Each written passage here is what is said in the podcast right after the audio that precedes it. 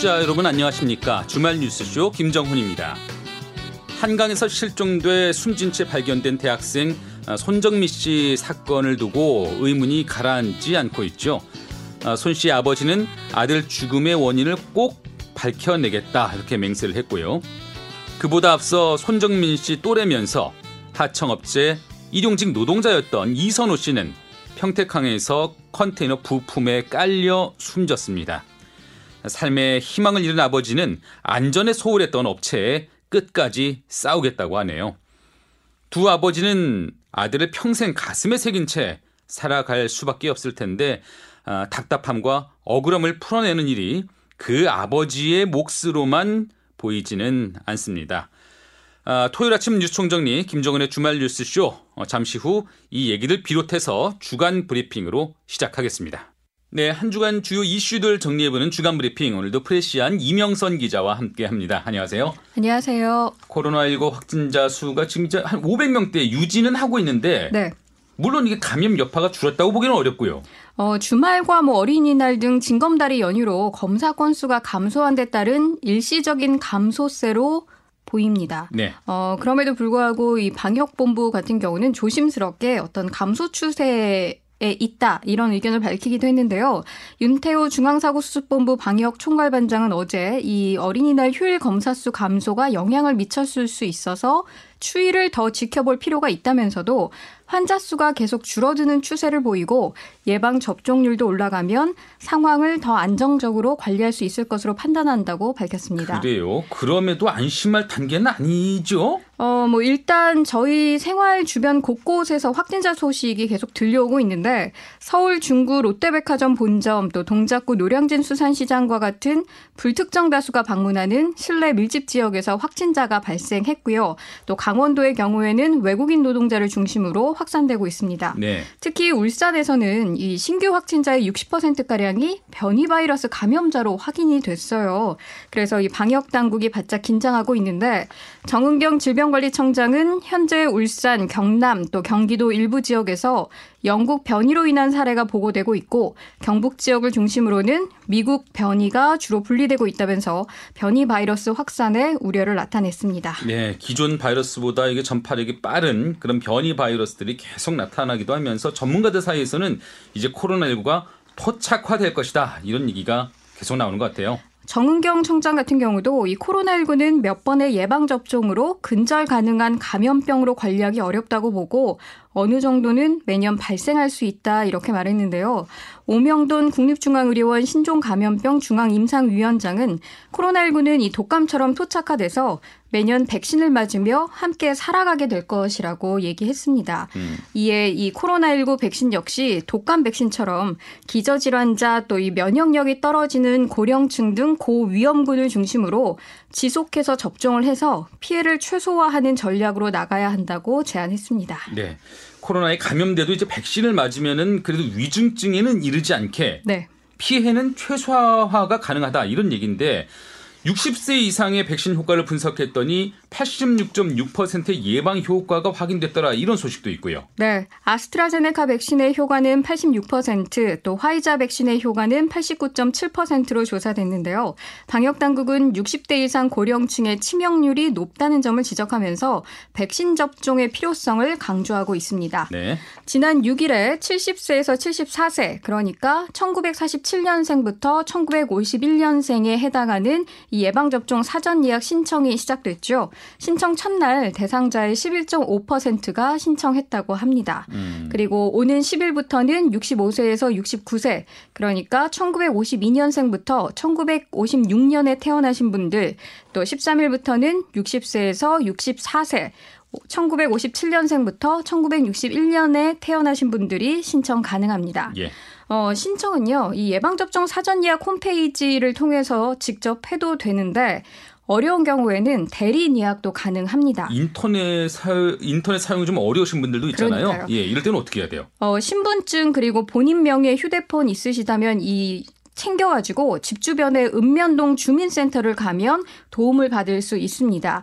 아니면 이 질병관리청 감염병 전문 콜센터 1339로 전화를 해도 됩니다. 네, 1339 코로나 19 예방 그 백신에 대한 예방 접종 예 1339로 신청을 안내받으시면 될 것 같습니다. 자, 정치권 지금 청문회 전국이죠. 네. 그 다섯 명의 장관 후보자 가운데서 이제 두 명은 업무를 개시를 했고요. 반면에 야당의 부적격 판정을 받은 세 명에 대해서는 일단 여당의 단독 처리는 유보했어요. 네. 문승옥 산업통상자원부 장관 그리고 안경덕 고용노동부 장관 두 사람은 지난 6일부터 임기를 시작했습니다. 그러나 각종 의혹에 휩싸인 임혜숙 과학기술정보통신부 장관 후보자, 또 박준영 해양수산부 장관 후보자, 노형욱 국토교통부 장관 후보자 세 사람은 야당으로부터 자진 사퇴 압박까지 받고 있는데요. 여당은 이 결정적인 흠결이 없다 이렇게 방어를 하면서도 인사청문 절차 마감 시한인 오는 10일까지 여론의 추이를 살피는 분위기입니다. 네, 민주당 입장에서는 뭐 장관 후보자 문제도 있지만 지금 총리 후보자 그 인준도 시급한 문제잖아요. 어, 장관급 과는 달리 총리 후보 같은 경우는 국회 인준 표결을 거쳐야 합니다. 예. 그런 만큼 사실 야당과의 충돌을 피하는 게 어떻게 보면 좀 영리한 입장 으로 보이는데요. 그래서 그런지 이제 당사자인 김부겸 총리 후보자도 인사청문회에서는 자세를 바짝 낮추더라고요. 네, 조국 사태 또 문자 폭탄 박원순 전 시장의 성폭력 피해 사건 또 정부가 청년에게 어떤 삶의 기회를 만들어 주지 못해 코인 광풍이 일었다.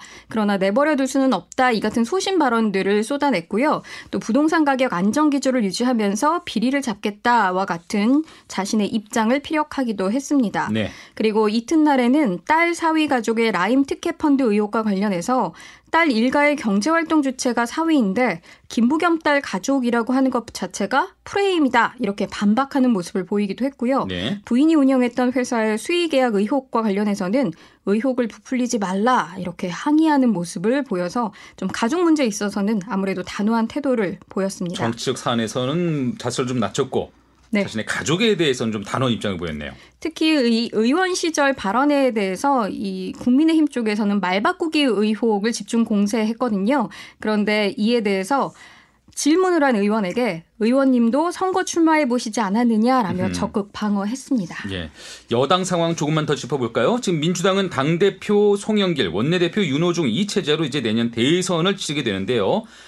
당내에서 이제 비문, 비문이다 이런 평가를 받았던 송영길 대표지만은 어, 지금 현재는 좀 문재인 대통령과의 접촉면을 계속 넓히는 그런 모습이에요. 지난 3일에 문재인 대통령과 당선 직후 전화 통화했고요. 네. 또 다음 날 4일에는 청와대에서 오찬을 한 것으로 알려졌고요. 그리고 6일에는 문재인 대통령이 참석한 울산 부우식 해상풍력 전략 보고에 참석을 하고 또 오후에는 노무현 전 대통령 묘역에 참배까지 했습니다. 네. 어, 이 노무현 전 대통령 모- 묘역인 봉화 마을에 들러서 특히 방명록에 남긴 문구가 또 다른 주목을 받고 있는데요. 큰 새는 바람을 거슬러 날고 살아있는 물고기는 물을 거슬러 오른다라는 뜻의 대붕역 풍비 생어 역수형을 남겼습니다. 음. 이 문구는요.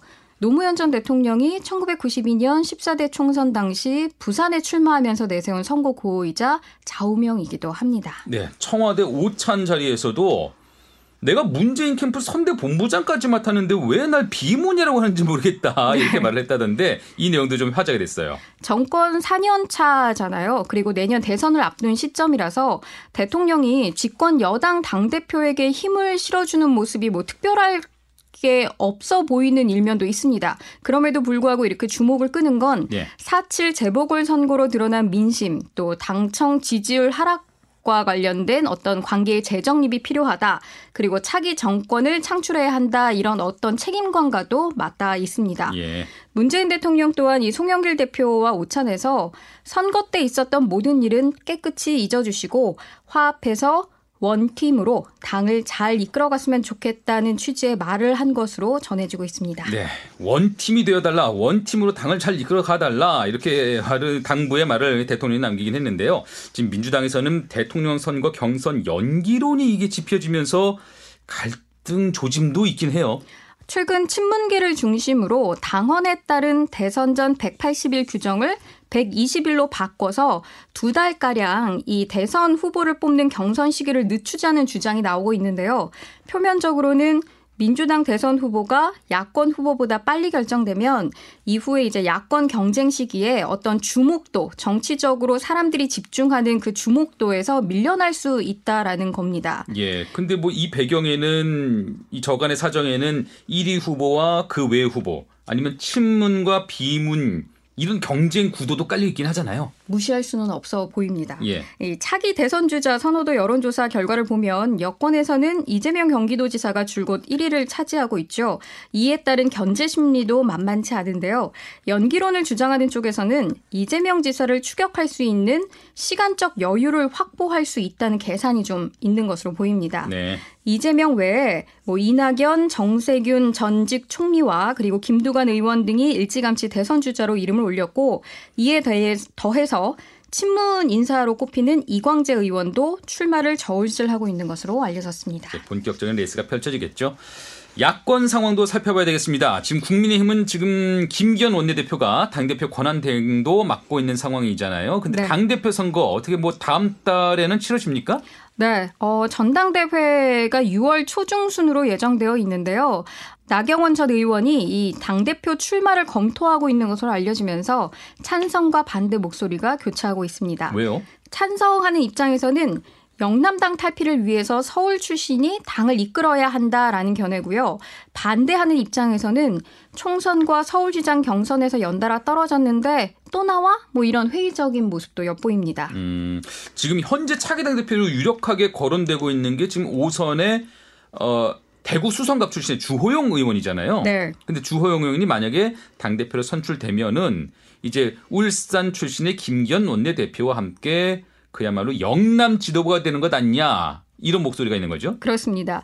어, 주호영 의원은 공식 출마를 곧 하겠다라는 입장입니다. 그래서 어떤 어느 정도 이제 공식 출마가 임박한 상황인데 그 외에 이제 5선의 조경태, 4선의 권영세, 홍문표, 또 3선의 조혜진, 윤현석, 그리고 초선의 김웅 의원 등이 당대표 출마 의사를 밝혔습니다. 네. 그리고는 이제 30대 최연소 도전자 기록을 갖게 될 것 같은데 이준석 전 최고위원도 당대표와 관련해서 진지한 관심을 갖고 도전하려 한다라고 밝혔습니다. 네. 어, 이전 최고위원 같은 경우는 당대표에 도전하는 배경으로 젠더 갈등을 뽑았는데요.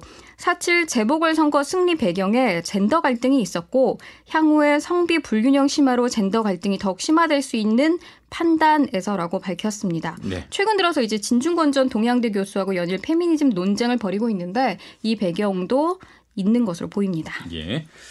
어, 한편 이제 국민의당은요, 국민의힘의 리더십 부재를 비판하면서 합당 시기에 대해서 이 6월에 있을 국민의힘의 전당대회 이후가 될 것이라고 말했는데 범야권 대선 주자와 관련해서는 윤석열 전 총장을 포함한 범야권 대통합이 추석 전까지는 이뤄져야 하며 연말 안에 통합 대선 후보가 선출되어야 한다고 주장하고 있습니다. 정작 윤석열 전 총장은 요새 말이 통 없네요. 네. 전해지는 말이 없네요. 그런 와중에 김종인 전 비상대책위원장은 또 이제 꿈틀이 이런 발언을 해가지고 화제를 모고 있고요. 어, 최근 S본부와의 인터뷰에서 SBS와의 인터뷰에서 새로운 주자의 부상 가능성을 언급한 건데요. 새롭게 꿈틀거리고 있는 사람이 제대로 자기의 비전을 제시하고 국민 정서가 거기에 맞으면 그 사람이 이제 대통령이 될 수도 있을 것이라고 말한 겁니다. 그러면은 윤석열 전 총장과는 좀 거리두기를 하는 그런 모양새인가요? 뭐 그런 관측이 일부 나오기도 합니다. 그런데 이 지난해 6월 국민의힘 비대위원장으로 취임했을 초기에도 이 김종인 전 비대위원장 같은 경우는 당 밖에서 꿈틀꿈틀거리는 사람도 있을 것으로 안다라고 말을 했었거든요. 예. 그래서 주로 이제 어떤 새 인물, 새 주자 관련된 인물 찾기 과정에서 이 꿈틀이라는 단어, 이 꿈틀꿈틀거리고 있다 뭐 이런 표현을 좀 즐겨 쓰는 것 같습니다. 꿈틀거리는 사람들 많죠, 뭐. 뭐 김종인표 이 빅피처는 선거판에서 어느 정도 굉장히 예리한 면이 있어서 좀 더 지켜보는 걸로 일단 네, 지켜봐야 할 것 같습니다. 네. 이런 가운데 이제 김기현 원내대표 겸 당대표 권한대행이 어제 5.18 국립묘지를 참배했어요. 예. 그래서 이제 김종인 전 비대위원장에 이어서 지도부에 이은 두 번째 공식 사과가 있었습니다. 음. 국민의힘 초선 의원들도 오는 10일 5.18 국립묘지 참배를 예고했는데 이들은 광주 정신은 통합과 화합의 씨앗이 돼야 한다며 김종인 비대위원장의 사과가 일시적으로 여겨지지 않으려면 책임 있는 행동이 뒤따 라야 한다고 강조했습니다. 네. 사회 뉴스도 한번 살펴보죠. 제가 이번 주말 뉴스쇼 여는 말에서도 말씀을 드렸지만은 지금 20대 청년이 평택항에서 하역 작업 아르바이트를 하다가 이게 숨졌습니다. 네. 고 이선호 씨 이야기인데요. 숨진 지 17일이 지난 오늘까지도 지금 장례를 치르지 못하고 있다면서요. 네. 고 이선호 씨는 지난 4월 22일 오후 4시께 이 컨테이너 바닥에 있는 이물질 청소 작업을 하던 중에 300kg가량의 개방형 컨테이너 뒷부분 날개에 깔렸습니다. 네. 이후 인근 병원으로 옮겨졌지만 결국 숨졌는데요. 어, 유가족들은 이 이선호 씨의 죽음이 어쩔 수 없는 사고 때문이 아니라 안전관리 소홀 등 사전에 막을 수도 있었던 참극이라면서 진상규명을 요구하고 있습니다. 아버지 이재훈 씨는 무거운 철판에 깔려 숨이 끊겨 죽어가는 아이를 보고도 현장 관리자들은 119 구조 신호보다는 윗선에 보고하는 것을 우선시했다며 사고 원인을 밝혀내고 책임자가 처벌이 책임자 처벌이 이루어질 때까지 이 비열한 집단과 끝까지 싸우겠다고 말했습니다. 이 문제가 풀리지 않았는데 내가 어떻게 내 손으로 아들을 떠나보내겠느냐 장사를 지낼 수가 없다 이런 입장인 거잖아요 그렇습니다. 아버지가 그 아버지 이선호 씨랑 부자가 같이 일을 했다면서요 어, 부자가 같이 일을 한 건 지난해 1월부터라고 하는데요. 대학교 3학년이었던 이선호 씨가 이제 군 제대한 후에 등록금 등을 벌기 위해서 틈틈이 아버지가 일하는 인력 업체에 나갔고 그렇게 평택항에서 부자가 같이 일을 하게 된 겁니다. 청년의 죽음이자 또 안전관리 소홀이라는 측면에서 예전에 구의역 김군 사건 또 태안 화력 발전소 김용균 씨 사건 이런 것들과도 좀 겹쳐 보여요. 이선호 씨의 이 사망 사건을 좀 살펴보면요. 원청의 불법 업무 지시로 하청에게 떠넘겨진 위험의 외주와 사례이자 또 안전모도 안전 인력도 없이 사전 안전 교육이나 관리도 제대로 진행되지 않은 안전조치 위반 사례도 엿보입니다. 이에 더해서 이제 사고 후에 119 신고와 같은 사건 수습 절차에도 좀 문제가 있어 보이고요. 고 이선호 씨 산재 사망사고 대책위원회는 지난 수요일 평택항에서 기자회견을 열고 구의역 고 김군, 태안화력발전소 고 김용균 건설 노동자 등에 이어 이선호 군까지 우리는 꽃다운 젊음의 죽음을 왜 막아내지 못하고 있는가라며 코로나19보다도 더 많은 사람이 비용 절감이라는 논리 아래 비정규직으로 내몰린 채 위험의 외주화로 인해 죽어나가고 있다라고 비판했습니다. 저도 이해가 안 됩니다. 법까지 만들었는데 왜 막아내지 못하고 있을까요? 예, 답답한 소식이었고요. 일본군 위안부 피해자 할머니 한 분이 또 돌아가셨어요. 이제 생존 피해자 14명밖에 안 남았네요. 지난 일요일이었던 2일 윤모 할머니가 92세를 일기로 세상을 떠나셨습니다. 윤모 할머니는 1929년 충북에서 태어나 13살인 1941년에 할아버지를 폭행하는 일본 군인에게 저항하다가 막내 고모와 트럭에 실려 일본으로 끌려갔다고 하는데요. 이후 3년 동안 일본 시모노세키 방적회사에서 일하다가 히로시마에서 일본군 성노예로 살며 온갖 순환을 겪었다고 합니다. 해방 후에는 부산으로 귀국을 했는데 그러면서 1993년 정부의 일본군 위안부 피해자로 등록을 하고 증언대회 또 수요 시위에 참가하는 등 일본군 위안부 피해자 문제를 해결하기 위한 활동을 지속적으로 해왔습니다. 네, 이런 가운데 우리 할머니들이 일본 정부에 이게 국가 면제를 적용해야 한다면서 각하 결정을 내린 판결에 대해서 불복하고 항소한다고요. 그렇습니다. 해당 소송에 참여한 이용수 할머니와 피해자, 유족 등 21명 중에 16명이 대리인을 통해 법원에 항소장을 제출한 건데요. 기런옥 할머니는 빠졌습니다. 네. 어, 기런옥 할머니 가족에 따르면 할머니가 역사를 바로 세워야 하는 건 맞다면서도 정의기억연대가 주도하는 소송에는 동참할 수 없다고 선을 그었다고 합니다. 그래요.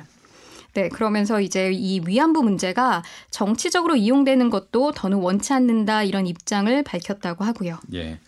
자, 남양유업 홍원식 사장이 사퇴를 했네요. 아, 자사의 특정 상품이 코로나19 억제 효과가 있다는 연구 발표를 논란을 일으킨 지 22일 만입니다.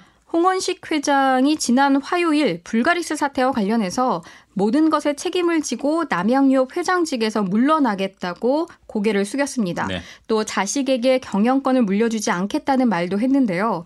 이 불가리스 사태와 함께 회사 돈으로 고급 차량을 임대해서 개인 용도로 쓰면서 이제 논란이 다시 불거진 홍원식 회장의 장남 홍진석 상무는 보직 해임됐습니다. 네.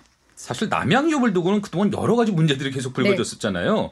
근데 홍원식 회장이 직접 대중 앞에 모습을 드러내서 사과를 한 거는 이건 처음인 것 같아요. 어, 눈물의 사과, 눈물을 훔치는 모습을 보이기도 했는데 네. 은둔의 경영자라고 불린 만큼 그동안 온갖 논란에도 직접 나서지는 않았었습니다. 이 홍원식 회장은 대국민 사과를 하면서 2013년 대리점 갑질 사건, 또 창업주 외손녀 황하나 씨의 마약 사건, 경쟁사 비방 댓글 사건 등 과거 논란이 된 사건들을 언급했습니다. 예. 그러면서 구시대적인 사고의 틀을 벗어나지 못하고라는 말을 했는데 업계에서는 이제 60년 가까이 된 기업이 이 추락하는 데 있어서 총수일가 중심의 폐쇄적인 기업 문화가 원인이라고 지적했습니다. 사실 지분 구조만 봐도 그렇죠? 홍원식 회장이 과반을 넘게 갖고 있다고 하고요. 예. 사내이사 4명 중에 3명이 일가족이라고 하는데 2명의 사회이사 역시 별도의 위원회가 아니라 이 가족 이사회가 직접 뽑는 구조라고 합니다. 정말 가족 경영이네요. 아이러니하게도 이 홍원식 회장의 사퇴 발표 후에 남양유업 주가가 한때 28%까지 아, 폭등하는 아, 모습을 보이기도 했습니다. 예. 뿐만 아니라 이 남양유업은 대표적인 성차별 기업이기도 한데요. 정규직 여성 노동자가 결혼하면 계약직으로 전환을 하고 임신을 하면 임금을 삭감하거나 퇴사를 강요하는 등의 행위로 2013년에 홍원식 회장이 여성단체로부터 검찰 고발을 당하기도 했습니다. 예. 뭐이 같은 기업 문화는 광고에도 일부 반영이 됐는데요. 남성은 군인 건설 노동자 기업 중간 관리자로 대표를 하고 여성은 전업주부 전통시장 상인으로 묘사한 이 커피 광고도 논란이 됐었습니다. 이와 관련해서는 이제 성별 고정관념을 강화하고 있다 이런 비판을 받기도 했고요. 예. 뭐 여러 가지 사건들에 휩싸였던 남양유업 정말 이번 기회에 정말 진심으로 반성하고 환골 탈퇴하기를 바라겠습니다. 자, 택배 차량의 아파트 단지 그내그 지상 출입 문제로 입주민들과 갈등을 겪었던 택배 노조 어, 일단 총파업에 들어가기로 했어요. 그렇습니다. 전국 택배노조가 어제 이 찬반 투표 결과 77%의 찬성으로 총파업에 돌입한다고 밝혔는데 네. 이 파업을 언제 할 것이냐 돌입 시기와 관련해서는 아직 구체화되지 않았습니다. 아, 시기는 아직 미정이고. 네. 파업 참가 규모도 전국 택배 기사 수의 5% 내외 2,000명 안쪽이 될 것으로 보이는데요. 그 정도 선에서 이제 파업 참가 규모는 굉장히 제한적으로 이루어질 것 같고요. 다만 택배 노조는 전체 택배 물동량의 10% 남짓한 신선식품 위주로 배송을 거부할 예정이라고 밝혔습니다. 네. 국민 불편은 최소화하면서도 당일 배송이 필요한 생물 택배, 그러니까 신선식품 위주로 이 택배를 거부해서 택배사에 부담을 주기 위한 취지라고 밝혔습니다. 예, 택배 노동자들과 입주민들 아니면 또 택배사들 이런 부분들이 좀 뭐 얽혀 있는 이 갈등 좀 풀 수 있는 지혜가 좀 나왔으면 좋겠습니다. 자, 이제 5월이잖아요. 네. 5월이면 또 광주가 떠오르는데 관련된 영화가 나왔어요. 아들의 이름으로라는 제목의 영화가 나왔는데 어, 이게 80년 5월 광주를 잊지 못하고 괴로움에 살아가던 아버지가 아들과의 약속을 지키기 위해서 반성 없는 자들에게 복수하는 이야기를 담았다라고 해요. 반성 없는 자 하면 이게 떠오르는 한 사람이 있잖아요. 이 전두환, 전두환 씨가 예. 바로 이 반성 없는 자의 대표격이라고 볼 수 있죠. 다음 주 월요일인 10일 오후 2시에 광주에서 조비오 신부에 대한 명예훼손 재판 항소심 첫 번째 재판이 열리는데요. 참석합니까? 직접 모습을 드러내나요? 아니요, 모습을 드러내지 않을 것 같습니다. 음. 이 전두환 씨 측 법률 대리인이 항소심에는 출석 없이 판결할 수 있다는 규정을 찾았다면서 이 전두환 씨가 직접 출석하지 않을 것이라고 밝혔습니다. 네. 뭐 일각의 보도에 따르면 최근에 코로나19 백신을 맞아 몸이 좋지 않다고 합니다. 이게 항소심 재판인 거죠? 항소심 첫 번째 재판. 예, 그럼 1심은 어떻게 됐었던가요? 어, 당시에 징역 8개월 집행유예 2년을 선고받았는데 재판부는 피고인은 미필적으로나마 5.18 헬기 사격이 있었다고 인식할 수 있었다고 보인다면서 자신의 정당성을 확보하기 위해 회고록을 출판해 비난했을 가능성이 크다고 지적했습니다. 네, 구미 여아 사망 사건 이 재판도 진행 중인데 네. 검찰이 아 뭐라 그럴까요? 말하자면 친언니로 밝혀진 20대 여성에게 징역 25년을 구형했어요. 그렇습니다. 검찰은 징역 25년형과 취업 제한 명령 10년 그리고 전자장치 부착 20년을 선고해 달라고 재판부에 요청했는데요. 네. 그 말씀하신 것처럼 사망한 이 구미 3세 여아의 경우 이 김모 씨 같은 경우 자신의 딸로 알고 다소 양육을 했던 것도 사실입니다. 그러나 경찰이 이제 DNA 검사를 한 결과 20대 김모 씨가 아니라 이 김모 씨의 엄마 의 DNA가 사망한 여아에서 확인되면서 결국은 가족 관계가 친언니로 정리가 됐습니다. 네네. 어, 김 씨 같은 경우 지난해 8월 초에 이제 빈집에 아이를 방치해서 같은 달 중순께 숨지게 한 혐의를 받고 있는 건데요. 검찰의 경우 생후 29개월 어린아이를 홀로 피고인을 기다리다 무더운 여름날 물 한 모금 먹지 못해 사망했고 그 과정에서 피해자가 받았을 그러니까 그 사망한 3세 아이가 받았을 고통은 상상하기 어렵다라면서 돌이킬 수 없는 피해가 발생하고 아동학대 범죄에 대한 엄벌이 필요한 입장이라며 25년형을 구형했습니다. 네. 그 여아의 친모로 드러난 성모 씨의 재판도 곧 열리죠. 아직까지도 풀리지 않는 그 여러 가지 미스테리들 이번 재판을 통해서 좀 가려질지 그 점도 지켜보도록 할게요. 자, 주간 브리핑 오늘 여기까지 들을까요? 감사합니다. 지금까지 프레시안 이명선 기자와 함께했습니다. 1부는 여기까지고요. 저는 모아모아 팩트체크 그리고 랜선 뉴스로 2부에 돌아오겠습니다.